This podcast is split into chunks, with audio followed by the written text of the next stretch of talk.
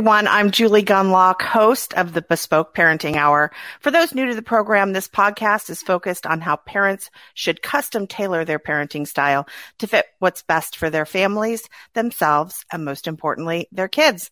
Today I'm speaking with Dr. Lance Izumi. He is the Senior Director of the Center for Education at the Pacific Research Institute. He is the former two-term president of the Board of Governors of the California Community College Colleges, which is the largest system of higher education in the nation. Recently, Dr. Izumi co-authored the new book, The Great Parent Revolt. Is there one ever? How parents and grassroots, le- grassroots leaders are fighting critical race theory in America's schools. The book profiles ordinary moms and dads who want critical race theory out of America's school. Thanks for joining me today, Doctor. Well, Julie, it's a great pleasure to be on your podcast with you. I'm really looking forward to our conversation and being able to, uh, you know, get some information out to your listeners. This certainly is, I think, our one of the most important issues of our day and a great concern to parents. Um, tell me about your new book, The Great Revolt, and to listeners, we will put the link to your book um, in our when we post uh, this podcast. But tell us about your new book. Yeah, so you know the uh, the book first of all is about uh, critical race theory and how average parents are uh, and educators and students are fighting critical race theory in the trenches. So, you know, this book is different from other books that have talked about critical race theory, which have often been, uh, you know, uh, discussing kind of theories, academic aspects of critical race theory. This isn't that. This is a, a book that talks about critical race theory from the point of view of the people who are actually going through it and having yeah. actually to deal with it on a day to day basis. And how are they trying to defeat it? Because critical race theory is really the most divisive doctrine ever to threaten America's schools and America's children. And uh, you know, for those of your listeners who aren't uh, familiar with exactly what critical race theory actually is, it's uh, really a variation of Marxism. Because if you think about Marxism, uh, classical Marxism anyway, you know, you had the oppressed uh, class and you had the oppressor class. Now, the, uh, back under classical Marxism, it was based upon your economic status. So if you were rich you were the oppressor class. If you were not rich, you were the oppressed. Um, right. And so, factory owner was the oppressor, factory worker was the oppressed. That's right. You know, and uh, most of your listeners have heard of the terms, you know, the bourgeoisie and the proletariat. You know, so the bourgeoisie were the, uh, the landowners, the capitalists, uh, they were the oppressors, and the um, uh, the workers were the oppressed. Uh, but what critical race theory has done is that they have changed that uh, not the oppressor and oppressor class, but they've changed who belongs to it. So uh, they've changed it into a racial uh, membership. So that if you uh, are white and sometimes uh, Asian, that you are part of the oppressor class, and if uh, you're other non-white races, you're part of the oppressed class. Yes. So the difference between uh, classical Marxism and this racial Marxism is that at least under classical Marxism, there was economic mobility. You could actually, and this is what happened in America and why it, uh, Marxism really never took hold in America is because you had this great economic mobility uh, between people who uh, were in a working class, but they could, you know, move up uh, the economic ladder. You know, they could become uh, uh, landowners or business owners, and so therefore, you know, um, uh, Americans really never took to this, you know, bifurcated uh, Marxism based on economic class. But under racial Marxism, uh, under critical race theory, you, are stuck because race is with you forever. You cannot change your race, and therefore uh, you will always be part of the oppressed class, no, uh, or the oppressor class. No matter, for example, if you happen to be a poor white person living in Appalachia, you know, uh, and having to deal with uh, great poverty, you know, ver- uh, versus you know somebody who is non-white but is very high up on the economic ladder, but because they happen to be of a certain uh, uh, race, they will always be viewed as uh, a part of the oppressed class. And so, you know, uh, again, this is extremely divisive. And uh, you know what uh, our book does is we profile more than a dozen parents and students, educators who are fighting this because, you know, as you can imagine, there's uh, this type of doctrine has played havoc. You know, it has, and and I kids in the class. And I do want to talk about a couple of the parents that you profile. And I do love that because, you know, I feel like there's a lot of scholarly books about critical race theory. Um, but this book is told from the parent's standpoint, which I think is really good. And, and for our listeners, um, I think really important to hear the story straight from the parents. But I want, before we get into those stories, I want to talk to you about and have you explain to me how, and again, li- this is a little bit for our listeners too.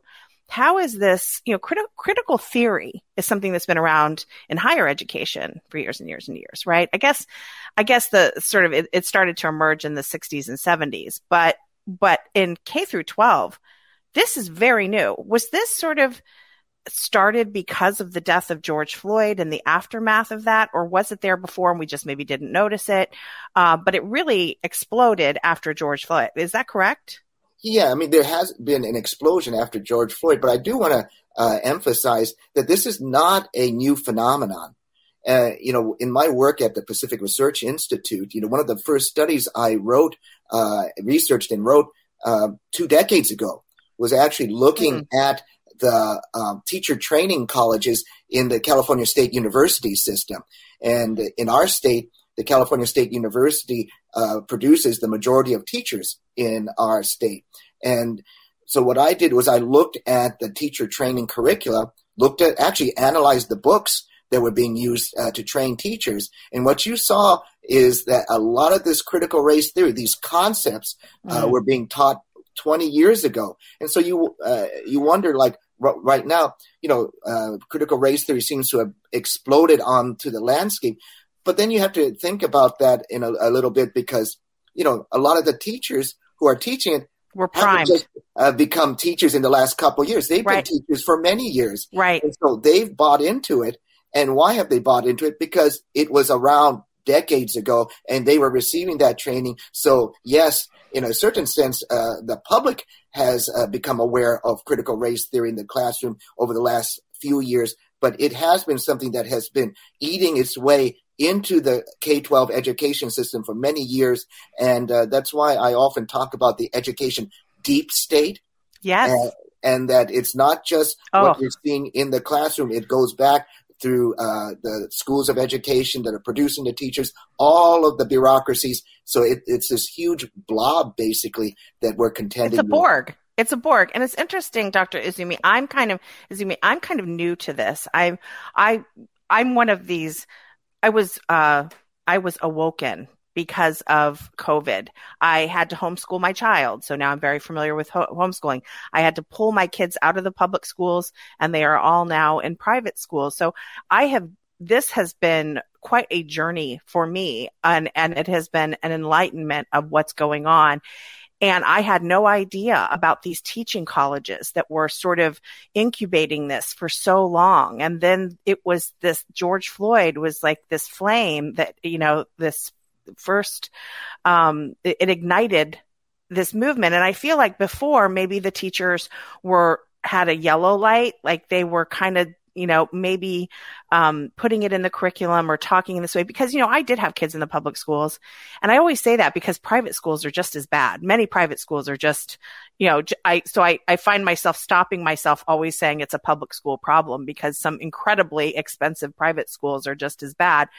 But um, but I do feel like after George Floyd, it really just became this huge um, uh, priority for a lot of K through 12 educators. But I think that's really important what you've said that this was there for a lot longer because people really do are under the impression that it just started happening. Um, but this has been supported and encouraged from from these training colleges. And now what you see is actually in what I find find because I sometimes you know there'll be a there'll be someone in the public schools who'll slip me some information from my local public school.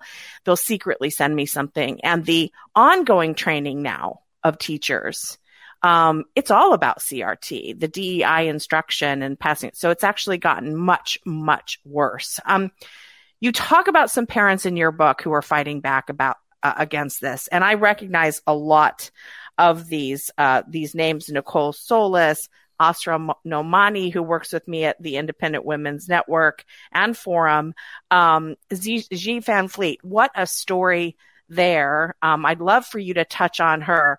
But I'd also like you to talk a little bit about Gab Clark because I find her story so interesting.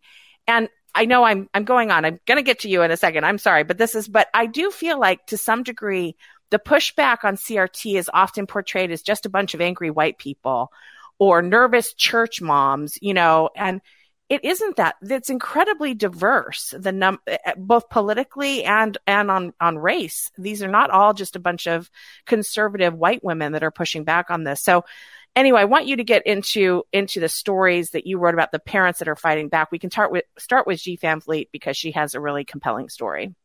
Yes, no, I, I, everything you what you said, uh, Julie, is absolutely uh, spot on. You know, the people who are fighting against critical race theory, the parents, the students, I mean, they're not just from a single racial group, a single economic class. I mean, these are people who are from the widest, uh, you know, background that you can imagine.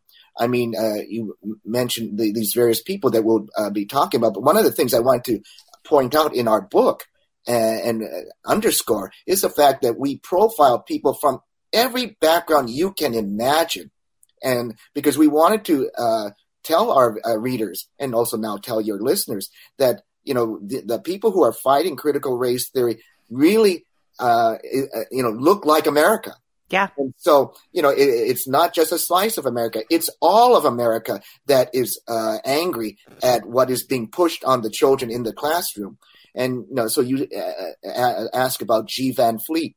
G. Van Fleet is like one of the most compelling stories that mm. we discuss in our book. Uh, she is a uh, immigrant mom from communist China, and what makes her story so amazing and and so important for our present day in fighting uh, critical race theory is that she actually went through the Chinese Cultural Revolution under Mao Zedong. Mm. And so, for your listeners who aren't real familiar with the Cultural Revolution, this was a uh, totalitarian beatdown, basically, on the Chinese people. Uh, Mao uh, uh, stood up young Red Guards who were going to basically destroy anything that they viewed as counter-revolutionary, anti-revolutionary, anything that was old, anything that uh, spoke to uh, more ancient Chinese culture. All of that stuff was uh, going to be destroyed if uh, these were possessions. But if people were coming from uh, certain classes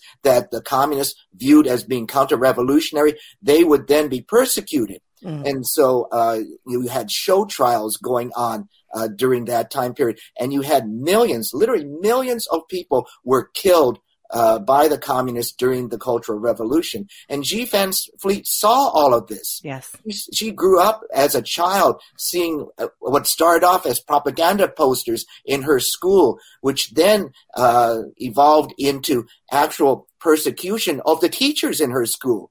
Uh, we talk about in uh, her experience how one of her teachers uh, was viewed as being a counter revolutionary simply because she had a different type of hairstyle that wow. seemed to be uh, a, a, newer type of hairstyle that accentuated her beauty instead of uh, her proletarian status, and therefore she became the object of persecution mm-hmm. amongst these young red guards who were middle school, high school age kids. Yeah, you mentioned the Red Guards, and I'd love to go a little into that because it is frightening if you do know anything about Chinese history and the revolution there and how Mao used young people to push these changes and to shame adults. And we see this all the time, the shout downs in higher education and even sort of the intimidation in K through 12 education and the training that's going on to push these Marxist ideas. And then you get the children. I mean, when I, I find that parents, uh, you know,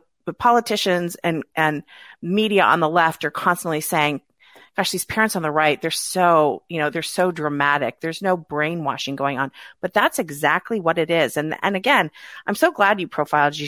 G. Van Fleet because she witnessed it and she says all the time, I'm seeing this again. I'm seeing it happen. That's exactly right. And I think, again, that's what makes her story so compelling is that not only did she uh, see and experience what happened during the Chinese Cultural Revolution, but she can then see the parallels yep. between what happened in communist China and what's happening in her new homeland of America. She said that she'd never thought she'd ever see you know, uh, that type of um, totalitarianism take root here in America. But she sees, says the indoctrination, the type of using of young, using young people uh, to persecute other young people and, yes. and others in society uh, because they have been indoctrinated. That that uh, is frightening to her because she says that once you lose your free speech. And right now we talk about cancel culture, right? And how people cannot say things because it goes against the critical race theory uh, uh, and prevailing narrative but uh, we uh, we we are canceled right now in terms of our free speech. But G. Van Fleet says that once you lose your free speech, the next thing you can lo- lose is your life. Yes. Well, you know, uh, doctor, it's also interesting to me the use of of young people, particularly K through 12. These are very young kids, very young kids being taught um, about these categories of people, the oppressors and the oppressed. And I feel like in some ways, um, you know, it normalizes these ideas. There is that as well as normalizing the idea that racism, racism is still, you know, um, a massive problem in this country and that basically if you're of a certain color, you will never rise. You have no agency. You have no control over your life. You can't, as you say, you can't climb that ladder. You can never rise out of your station as it is. And I think by starting it so young, you know, I think at, some point when you're mature and maybe you're in higher ed and you're able to look at these things. I mean, there's some radical people pushing this stuff in higher ed. I'm not suggesting they don't tro- totally believe it. Um, but at a very young age, the the the brainwashing and and introducing these concepts normalize them. And I really think, you know, I'd like you to speak about that. Is there an effort partly to get people so young just so that it sets in at a young age and then they're really never able to rid themselves of those that sort of belief system no, that's absolutely right, Julie. And uh, that's why you see critical race theory and critical race theory concepts uh, being forced upon children at very young ages. Um, well, and, and, and that's also one of the reasons why we profile student in uh, our, our book, not just parents. Uh, right. we profile a student named Joshua and in his middle school, he was uh, subjected to critical race theory uh, exercises in a class that he thought was going to be on leadership. And it turned out it was a lot of it was on critical race theory and social justice. And yeah. so uh, one of the things that he told us in uh, when we interviewed him was that he had to engage in a exercise called a privilege walk, where all the students were lined up shoulder to shoulder and the teacher would call out supposed privileged traits such as I am white, I am male, I am Christian. And every time that trait applied to a student, that student had to take a, a step forward. And since uh, Joshua was the only white male in his class, he had to take uh, steps forward in front of all the rest of his class. And he said this was horrible for him. He felt like he was being singled out. He felt like he uh, had done something wrong, that he was shameful simply because he was a white male. And he felt horrible because of it. And he said that, why should I feel horrible for this? for things that I can't control. I can't control my race. Well, the, and the other, and, and, and the thing I think, doctor, that really upsets me too is, you know, I have a very good friend. She has a child with special needs she is not married. She's a single mom, right? She struggles. She also has to take care of her sick parents. Financially, it's very difficult for them. But in that classroom, her white son would have stepped forward several times and they wouldn't have asked questions about his home life and about the struggles that his mother has and their financial situation. And does he have a father present in the house? They wouldn't have asked any of those detailed questions. It was entirely about because you're white, you're privileged. And that I think is what sickens me it's it's it's also teaching kids to have a lack of empathy for their fellow man, for their fellow students, and not to consider maybe these maybe there's a complex story of maybe all humans are complex and other factors uh, really contribute to whether we're actually privileged. I mean, the whole thing about privilege is so stupid anyway, but um, that's that's really frightening that it really does teach people to judge them entirely on qualities that they have no control over as you say um, that that is it's, it's, very disturbing and it's sad to think of how many kids are being put in that situation which is why parents are angry you know i know that Gab's story, Gab Clark's story is kind of interesting and relates to this a little bit because she was mm-hmm. very angry about how her daughter was treated. Um, tell us a little bit about her story. Yeah, no, I, and I think that uh, you know it's a great lead into Gab's uh, story. Gabs Clark is a, an incredible woman. Uh, she is um, somebody who you might would be the opposite of what you would think would as an anti-CRT warrior. She is African American. She is extremely low income. Uh, she when uh, she was telling us her story, uh, she was t- uh, and at the time where a lot of the things going on with her kids uh, were happening in school, she was uh, living in a motel room in Las Vegas because that's the only thing they could afford. They had to make choices between having food or gasoline. Oftentimes they'd have to stand in food lines, all these sorts of, you know, very difficult life challenges she was facing. But she was sending her kid uh, to her kids to a school, and um, uh, and uh, and you mentioned uh, early on in our uh, podcast interview uh, about how a lot of parents have figured out what was going on in the classroom because of COVID and uh, remote uh, learning, and they were able to look over the shoulder of their kids. And they saw, uh, in Gab's case, she saw that her daughter was taking an art class, and uh, uh, the teacher was talking about Black Lives Matter mm. and about uh, you know graffiti and you know various types of things that ordinarily you know at least Gabs would view as a negative thing but these were being uh, portrayed in a positive way. And she got very angry about this and confronted the principal. And uh, um, that that was basically her awakening to what was going on in her uh, kid's school. But then it got even worse because her son uh, was uh, in a class that called the sociology of change. He was a high school age student, and uh, this was a required class for him to graduate.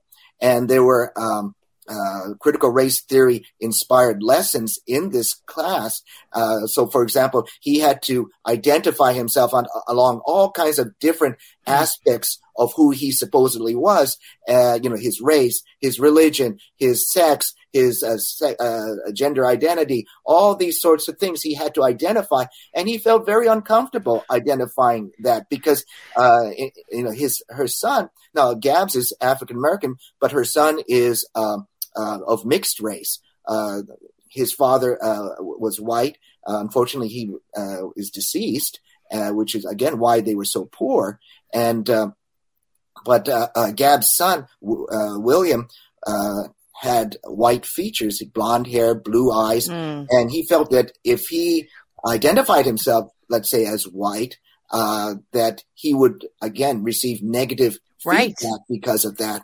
And he said, "I don't want to do this this is you know this is an invasion of my privacy basically and that i should not have to be forced to do this lesson so he refused and because he refused to do that uh, he received a failing grade in that mm-hmm. class and because this class was a requirement for graduation he didn't receive his diploma oh my gosh and so therefore gabs who again is this poor african american mom of five kids living in a motel room uh, she decided that I've got to sue. And so she filed a federal lawsuit against the school saying that they had violated uh, her son's um, uh, First Amendment rights to free speech. Uh, they compelled him to uh, to speak, and he didn't have to. Uh, that they violated his Fourteenth Amendment uh, equal protection rights, and they violated his rights under various federal uh, statutes, such as the 64 Civil Rights Act, which you can't discriminate based upon race. You know, Doctor, I find this, this uh, Gab story so compelling too, because when my child was in the last year that he was in the public schools, and I'm part of a district that has seen a lot of violence in the schools. Um, and my son was sort of picked up and thrown across a hallway and injured by another student, and it was it was terrifying. It was all caught on camera. They wouldn't let me see the film. They wouldn't tell me any details. They kept it all hidden.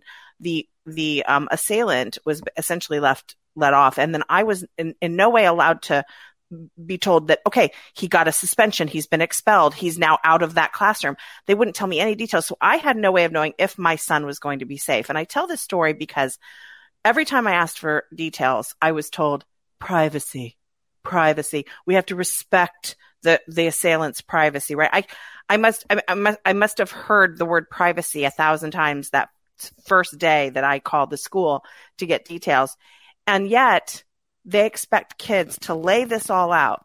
they don't give a, a, they don't care give a care about kids privacy when it comes to pushing these crt things and putting and and and essentially giving up details so you can put yourself in a certain category. That's the kind of thing that galls a lot of people is the utter hypocrisy. And there's really there really are no rules right? It's only it's an agenda. It's pushing an agenda. And it's terrible that that these kids are are put in that situation.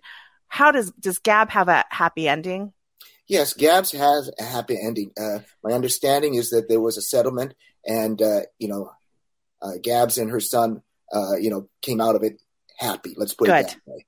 Uh, but uh, you know, I think that it, what's important for you know your listeners to understand is that you know you would expect that the, again that the last person who would file a federal lawsuit would right. be somebody like Gabs Clark. Yes. But I think that that shows the lengths uh, to which parents are willing to protect their children from this just insidious ideological doctrine that is corrupting our classrooms right now.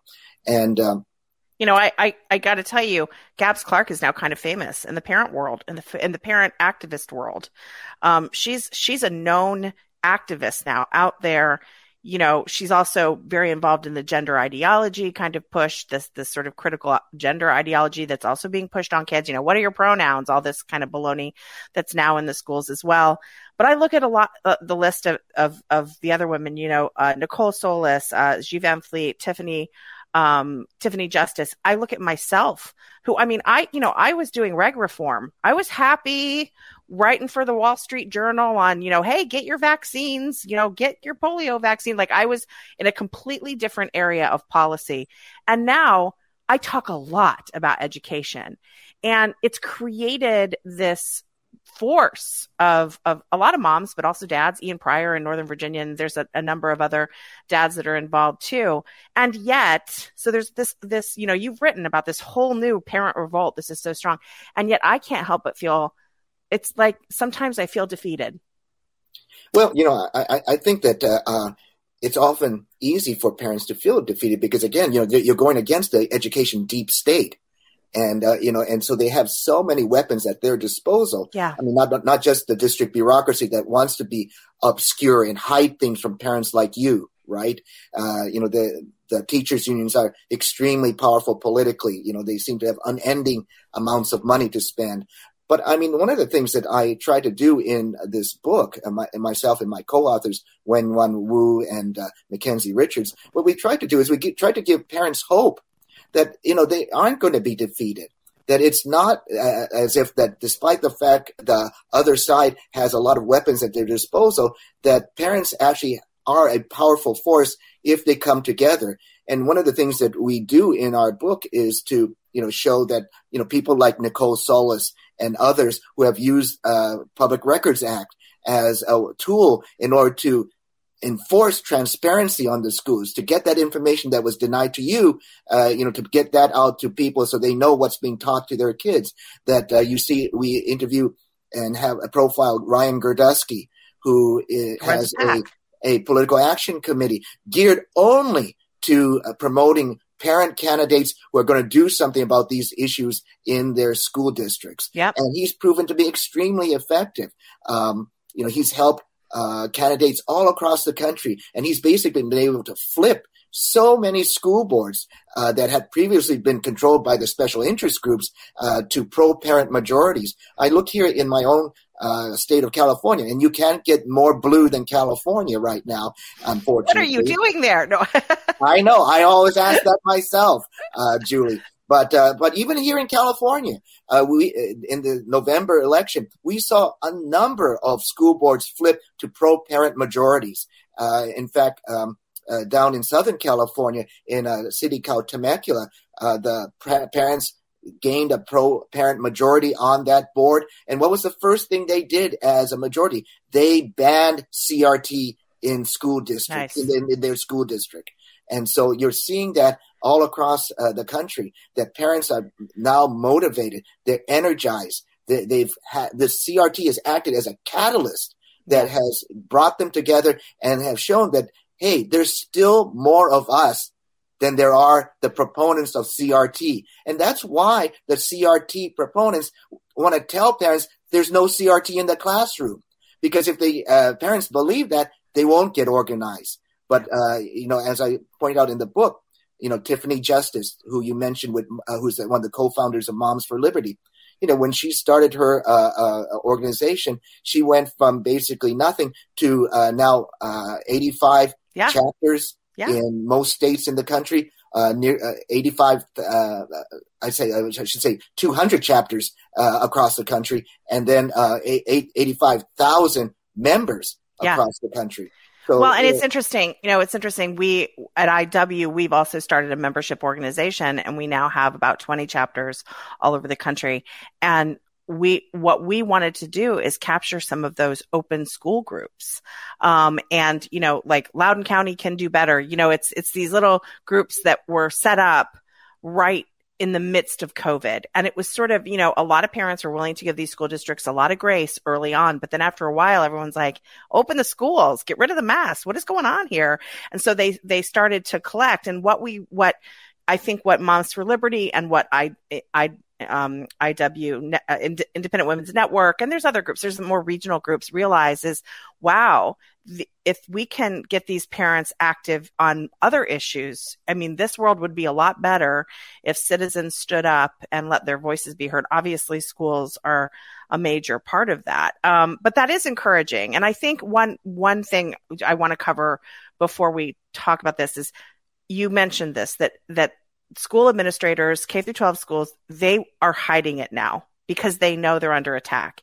And so they have these strategies where they can say, Oh no, CRT isn't taught. And they do this thing where, because if you look at a child's curriculum, it says, you know, reading, writing, it kind of, you know, follows the typical thing, but it's like the books they're reading are all Kendi for kids, right? It's Bettina Love. It's like, you know, it's all this CRT stuff. So it might just say, you know, literature, and then it says even the math stuff. I mean, math has even been been touched by this stuff. Um, so how what tips would you give for parents? Because some are being told, oh, CRT isn't taught here, but we know it is. What how can parents stay vigilant?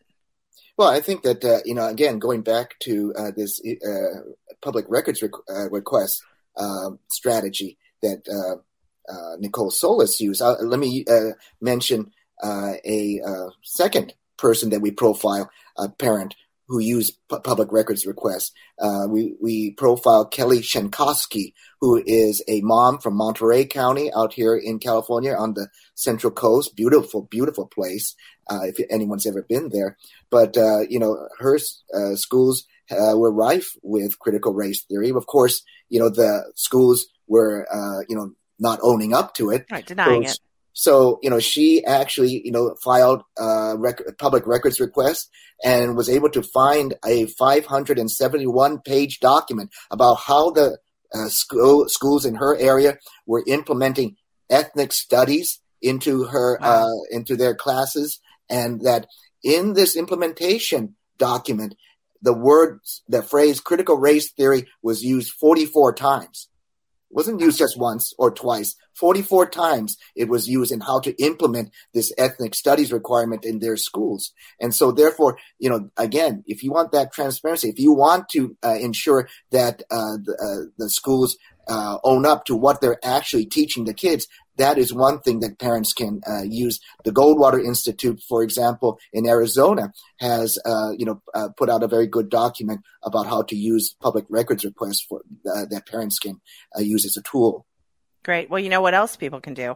They can buy your book. That is called "The Great Parent Revolt: How Parents and Gra- Grassroots Leaders Are Fighting Critical Race Theory."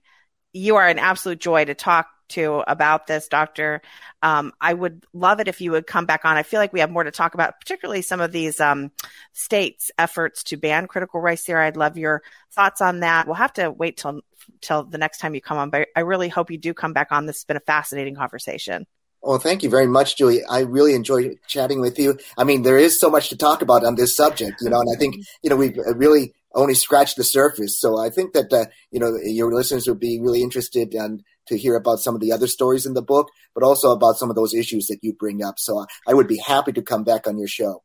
Well, and I will say, as we wrap up here, I will say, I so appreciate people telling people's stories. I think as as a mom who I have, you know, I have a podcast and I I, I I host a radio show uh, three times a week, and I'm obviously part of IWF, um, and I can write these stories. But there's an awful lot of parents who don't necessarily feel like they have that megaphone. Um, so I'm grateful to to you and your team and your co-authors uh, for highlighting some really inspiring stories. Parents, it can be depressing, but it, um, stories like this inspire us. So thank you so much, Doctor. Thank you very much, Julie. And uh, you know, our our motto is that we're not ivory tower people. We're people people. It's great. It's great. Well, you're always welcome here. Thanks again for coming on. Thank you. That was a great conversation. The Bespoke Parenting Podcast is a production of the Independent Women's Forum. Please help us out by hitting the subscribe button and leaving us a comment or review on Apple Podcasts, Acast, Google Play, YouTube, or IWF.org. Hang in there, parents. I'll see, I'll see you next time on Bespoke.